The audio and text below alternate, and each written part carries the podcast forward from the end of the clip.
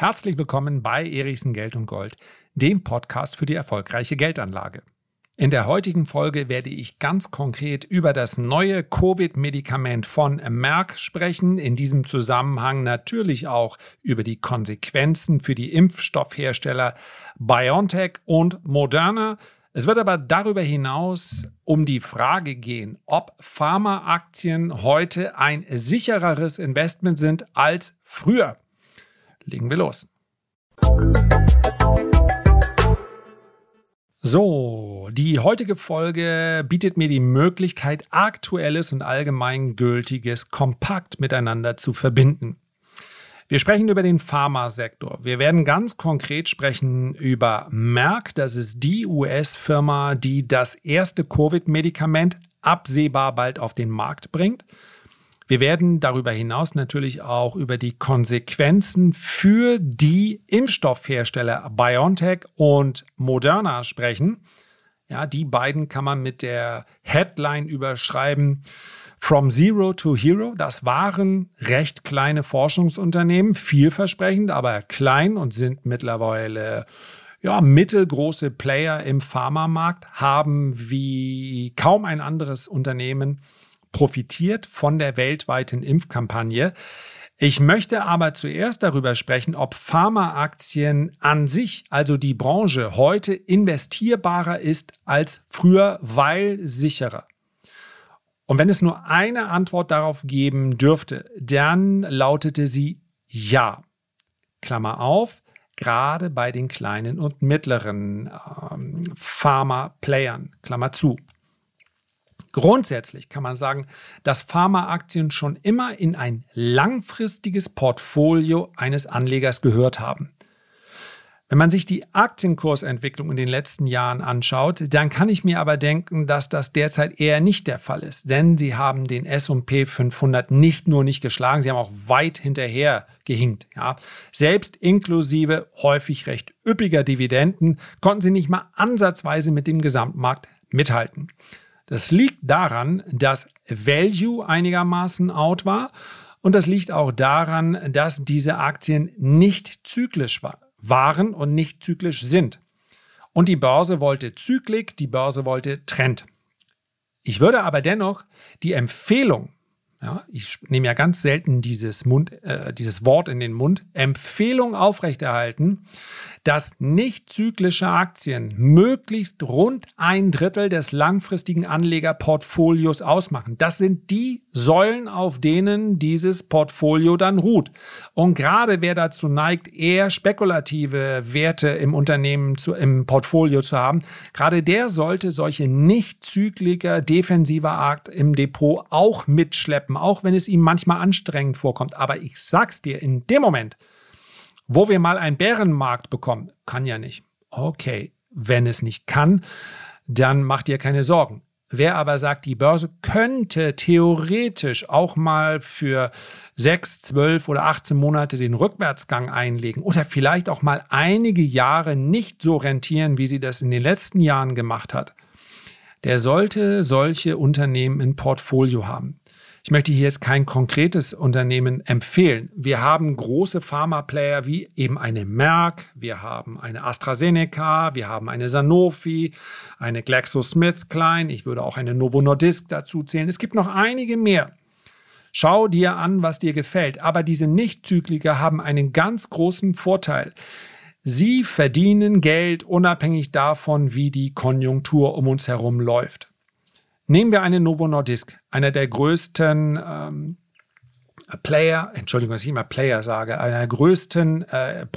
einer der größten Unternehmen im Bereich Diabetes. Es spielt für jemanden, der an dieser Krankheit leidet, überhaupt keine Rolle, was für eine Stimmung draußen herrscht. Ob nun die Sonne scheint oder ob es gerade schneit oder stürmt, auch im übertragenen Sinne. Egal wie er sich fühlt, ob zuversichtlich, weniger zuversichtlich, Corona-Crash, gerade den Arbeitsplatz verloren oder gerade befördert, all das, was die Konjunktur so befeuert oder sie bremst, spielt keine Rolle. Er wird seine Medikamente nehmen, weil er es muss. Das heißt also, die Konjunktur spielt eine untergeordnete Rolle bei der Geschäftsentwicklung dieser Unternehmen. Früher waren das beispielsweise auch die Tabakaktien, die man dazu zählen konnte. Denn was schert es einen Raucher, wenn es mal kriselt draußen? Vielleicht raucht er sogar eher noch mal eine mehr. Heute ist das ein bisschen schwieriger Sektor, das sehen wir auch anhand der Aktien. Aber nehmen wir die Alkoholbranche, den gesamten Konsumsektor. Und was haben wir im Corona-Crash gesehen? Ja, Klopapier braucht der Deutsche immer. Und das wird er zur Not auch bunkern. Also, auch das, diese Konsumunternehmen sind defensive Nichtzykliker. Die gehören in ein langfristiges Portfolio rein. Ganz anders ist es, wenn wir auf die Pharmaaktien der zweiten und dritten Reihe schauen. Das sind aus meiner Sicht die Unternehmen, die am allerhäufigsten in Privatdepots in Form von Depotleichen dann ihrem Ende dahin siechen. Und das ist auch nachvollziehbar, denn es gibt sehr häufig in der zweiten, insbesondere auch in der dritten Reihe nur Hop oder Top. Viele Unternehmen, die ihre Forschung auf ein oder zwei Wirkstoffe konzentrieren. Und selbst wenn ein Wirkstoff es in Phase 1 geschafft hat, das ist einfach, ist ja einfach nur Zulassung beantragen, ja. Und in Phase 1 ist das Ganze so grob überspitzt formuliert. Wird in Phase 1 du darfst nur nicht vorsätzlich irgendjemanden unter die Erde bringen, dann kommst du durch diese Phase sehr häufig zu. Die Börse feiert derzeit Phase 1 Zulassung, als wäre das bereits ein Erfolg. Nach einer zugelassenen, und ich bin überhaupt nicht aus der Branche, ja, deswegen, ich bin mir ganz sicher, auch hier müssen gewisse Mindeststandards erfüllt sein. Aber Phase 1 geschafft zu haben, ist noch überhaupt kein Indikator, ob es dann durch Phase 2 und 3 und dann zur Zulassung und dann zur Vermarktung geht. Und das ist das ganz große Problem. Solange ich mir die Zukunft noch so rosig ausmalen kann, wie ich das möchte, und gelegentlich tragen natürlich auch Magazine mit dazu bei, indem sie dann eine Aktie vorstellen und die ist auch besonders gut gelaufen und so weiter, dass hier diese Vorstellung entsteht, die 1000% stehen vor der Tür. Das ist vielleicht 1 von 10 oder 1 von 20. Vielleicht sind es auch noch weniger Unternehmen, die das dann tatsächlich schaffen. Und alle anderen landen als Depotleiche in den Portfolios von Privatanlegern. Denn die sind häufig die allerletzten, die da mitbekommen, wenn irgendwas nicht so gut läuft. Also, für die kleinen und mittelgroßen Unternehmen haben die letzten Monate insofern eine Stimmungsveränderung mit sich gebracht. Insbesondere, wenn es irgendetwas mit Covid zu tun hatte, weil sehr, sehr viel Geld geflossen ist. Die Regierungen selber, der Staatenverbund, ja, die Europäische Union haben Milliarden und Abermilliarden hier hineingepumpt. Nicht nur in die Großen, die wir kennen, sondern auch in die Player der zweiten und dritten Reihe. Und natürlich sind die Chancen dadurch wieder mal besonders offensichtlich geworden. Das heißt also auch in andere vielversprechende Forschungsgebiete, Krebsforschung, Herz-Kreislauf und so weiter, ist viel Geld geflossen. Ja? Und dieses Geld brauchen diese Unternehmen. Forschung kostet Geld und es kostet nur Geld. Du hast überhaupt keine Umsätze am Anfang. Und deswegen ist das so entscheidend gewesen. Das betrifft sicherlich nicht alle Unternehmen, aber das Umfeld ist sehr, sehr positiv gewesen. Hier muss man aber dennoch unterscheiden, dass eine gewisse Marktkapitalisierung an der Börse noch lange keinen langfristigen Erfolg mit sich bringt. Die Börse schaut auf den Augenblick und bewertet derzeit sehr, sehr großzügig. Auch hier gilt es, wann immer ein Unternehmen noch kein Geld verdient, bitte genau hinschauen oder, und das ist die einfache Quintessenz für jeden Anleger, einen Stop setzen, wenn es eben nicht so kommt.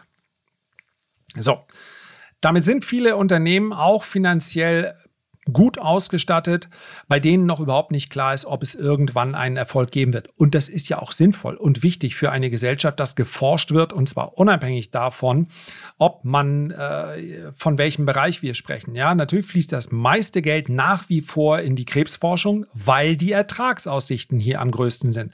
Und hier könnte ich jetzt eine Stunde über Moral, Ethik sprechen. Und das darf man auch. Und man darf auch darüber sprechen, und das habe ich ja an dieser Stelle auch schon mal gesagt. Ja, wenn man jetzt die ganzen Tests, die den, glaube ich, unter dem Strich wenige Euro kosten, wenn da 500 oder 600 Milliarden an Forschungen geflossen sind und diese Unternehmen jetzt auch davon profitieren, 1% von diesem Profit abzunehmen und zu sagen, wir ermöglichen denjenigen, die skeptisch sind, ja, das sollte in einer Demokratie möglich sein. Wir ermöglichen denjenigen, die skeptisch sind, und auch den Kindern beispielsweise, die ja gar nicht geimpft werden im Moment, dieses Testen weiterhin kostenlos zu machen, kann man drüber diskutieren, hielte ich aber für sinnvoll. Denn das ist ja schließlich Geld, was sie so bekommen haben. Und jetzt sprechen wir, und hier lässt sich das Ganze nochmal etwas konkreter darstellen, über die aktuelle Entwicklung. Denn dass ich die heutige Folge jetzt mache, hängt damit zusammen, dass ich wahnsinnig viele Fragen übers Wochenende bekommen habe, und zwar zu Merck. Und falls nicht alle auf dem gleichen Stand sein sollten, was ist denn hier mit diesem Covid-Medikament? Ja, bisher geht es ja darum, Covid nicht zu bekommen, als mittels Impfung. Und jetzt kommt eben ein Medikament auf den Markt. Ich möchte an dieser Stelle erwähnen, die Nachfrage Merck oder Merck, was denn nun von beiden? Tatsächlich gehen beide Unternehmen auf die industriellen Familie Merck zurück.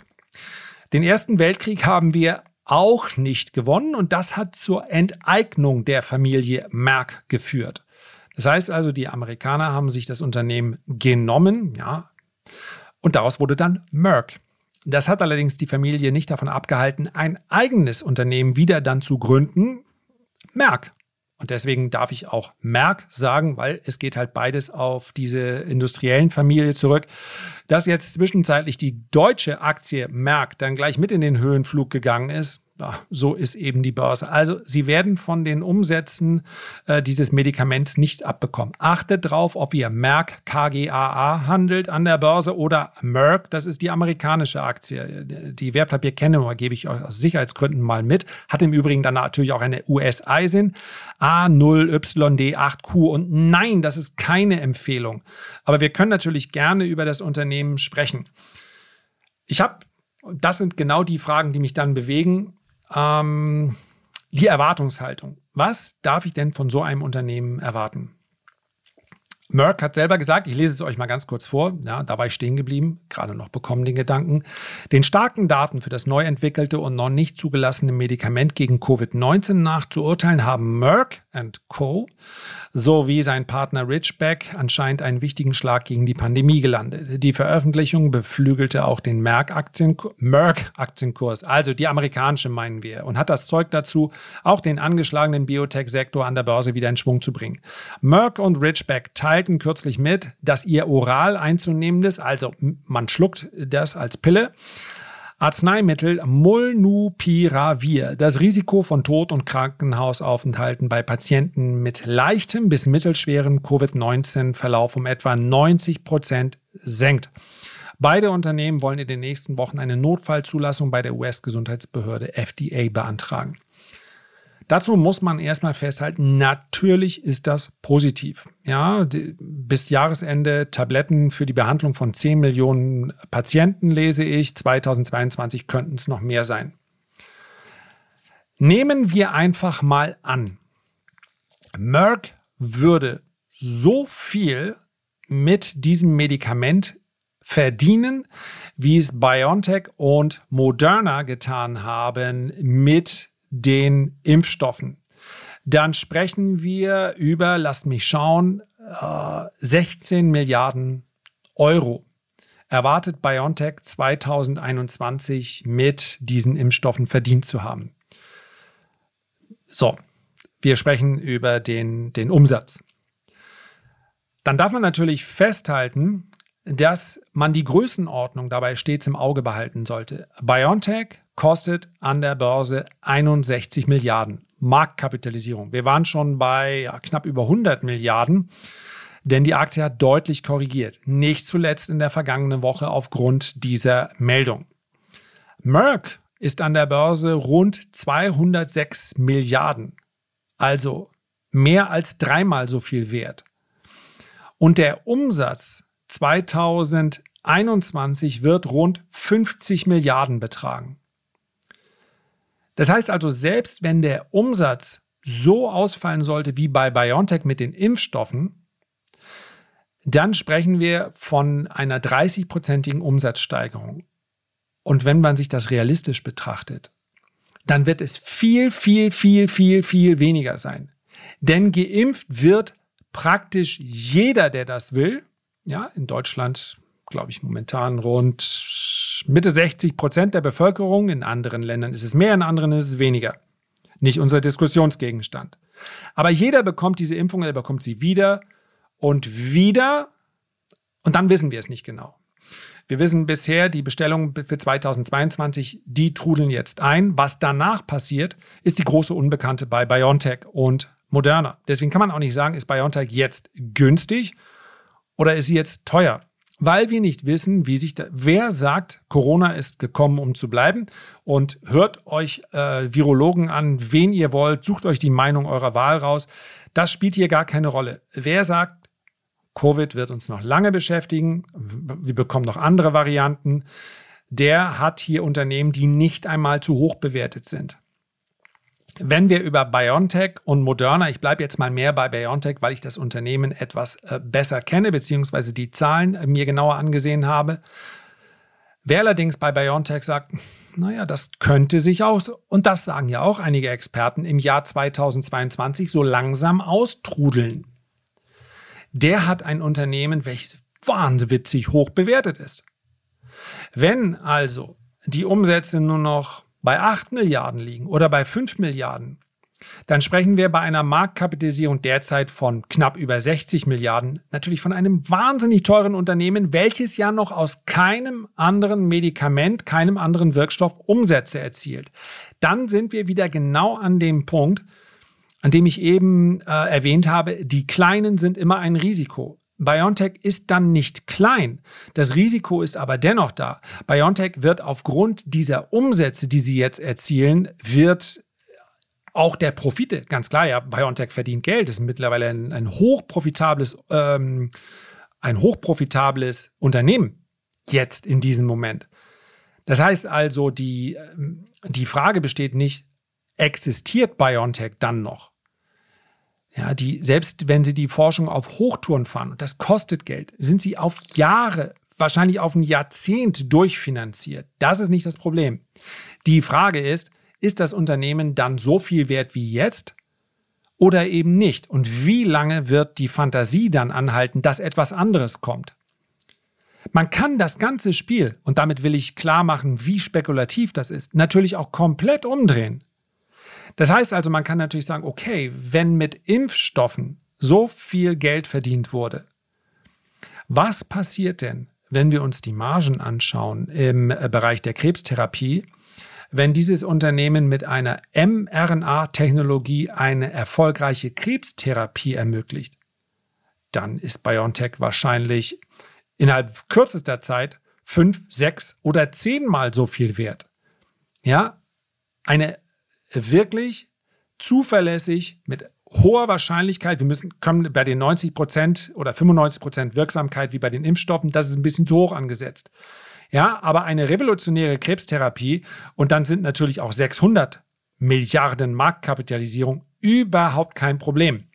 Ich weiß gar nicht, wer es war, wer das Unternehmen mal als Amazon der Pharmabranche bezeichnet hat, aber das steht eben in den Sternen. Ja, das Geld für die Forschung ist jetzt da. Man darf aber auch festhalten, Krebsforschung war schon vorher ganz gut finanziert. Und in den letzten 10 Jahren gab es die mRNA-Technologie auch schon. Und es gab eben noch keine Zulassungen. Das heißt, es bleibt eine Spekulation. Wie gehe ich persönlich damit um? Ich habe es hier ja ganz öffentlich, wenn man das so sagen kann, für jeden schon mal dargestellt. Ich habe BioNTech mal gekauft zu um die 80 €. Und ich habe dann, wie immer bei solchen Spekulationen, meinen Einsatz rausgenommen und die Hälfte verkauft, im Nachhinein zu ganz ordentlichen Kursen, also um die $400 herum. Das heißt also, selbst wenn BioNTech jetzt wieder auf Null gehen sollte, was ich so schnell nicht erwarte, dann wird das Ganze für mich nach wie vor rückblickend ein enttäuschendes Geschäft gewesen sein, weil man natürlich sagt, okay, wenn ich hier eine Verfünffachung und dann wieder zurück auf Null mit der Hälfte, das will man nicht haben. Aber es ist nach wie vor, trotz dieser Größenordnung, eben für mich kein passives Investment, wo ich kaufe und dann sage, no, die werden ihren Weg gehen in den nächsten 20 Jahren, sondern es ist für mich eine Hochrisikospekulation. Deswegen werde ich auch ganz klar euch nicht empfehlen, BioNTech jetzt zu kaufen. Ob nun 200, 250, 150 oder 300 €.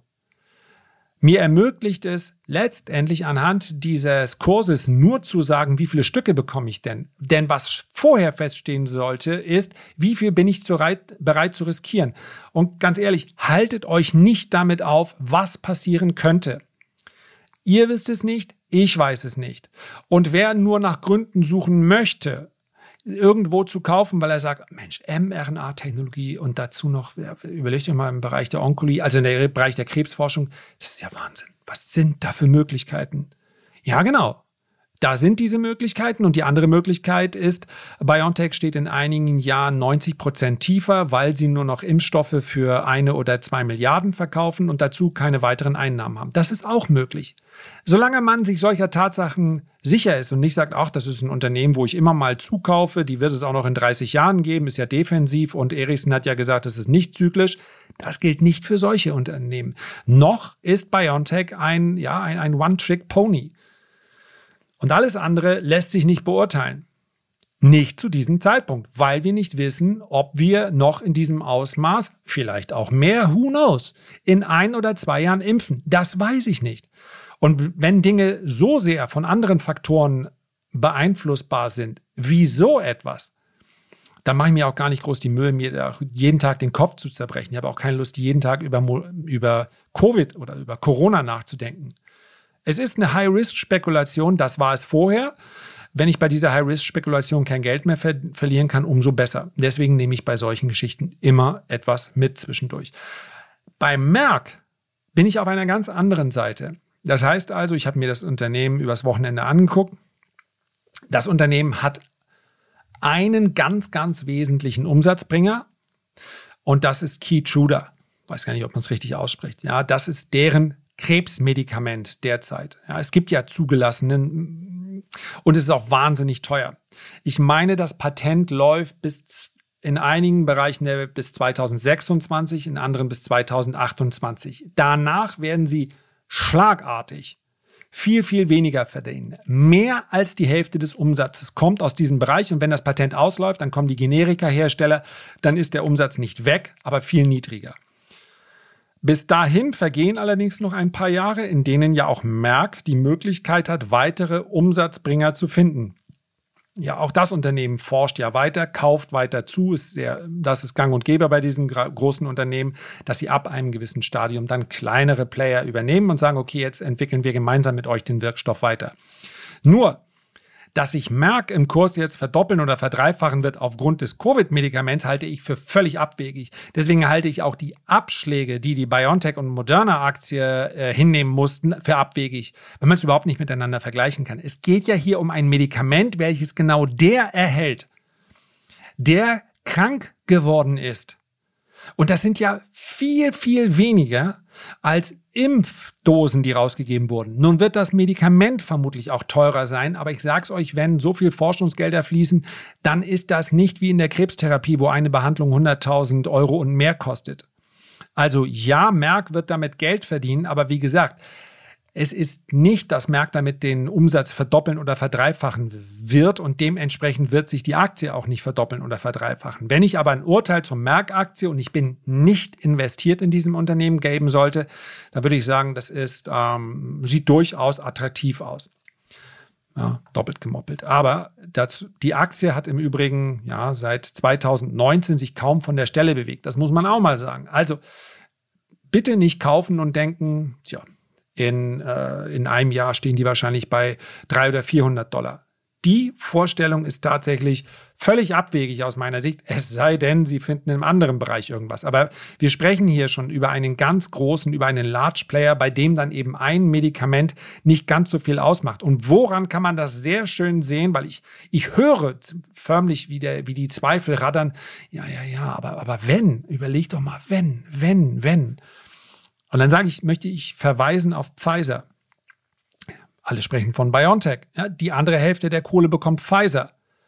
Und was hat Pfizer, obwohl du mit Impfstoffen garantiert mehr verdienst als mit dem Medikament? Wie hat sich denn Pfizer in dem Zeitraum entwickelt, in dem BioNTech sich im Kurs vervielfacht hat? Im Oktober 2019 stand die Aktie bei $44. Dann kam langsam Covid, ihr erinnert euch, Dann kamen auch die Impfstoffe. Dann kam die Zulassung von BioNTech in einer Rekordzeit. Ja, normalerweise dauern Impfstoffe zwischen 8 und 12 Jahren, bis sie eine Marktzulassung bekommen. Und was macht die Pfizer-Aktie? Wo ist sie heute? Bei $42,90. Ja, sie hat zweimal eine Dividende bezahlt. Das heißt, die Aktie steht heute auf dem gleichen Niveau wie im Oktober 2018. Ja, im Oktober 2019 stand sie bei $38, jetzt steht sie bei $42,90, $43. Warum? Ja, weil natürlich 16 Milliarden eine ganze Menge Umsatz sind. Aber der Gesamtumsatz von Pfizer ist so hoch, dass selbst dieser wahnsinnige Erfolg der Impfstoffe nicht dazu führt, dass sich die Aktie vervielfacht, weil das Unternehmen eben schon so groß ist, dass es eben nur einen Teil des Umsatzes ausmacht. Also ich hoffe und glaube, die Message ist angekommen. BioNTech, Moderna habe ich mich weniger mit beschäftigt, ist aber ähnlich, ja, ist halt dominierend im US-Markt.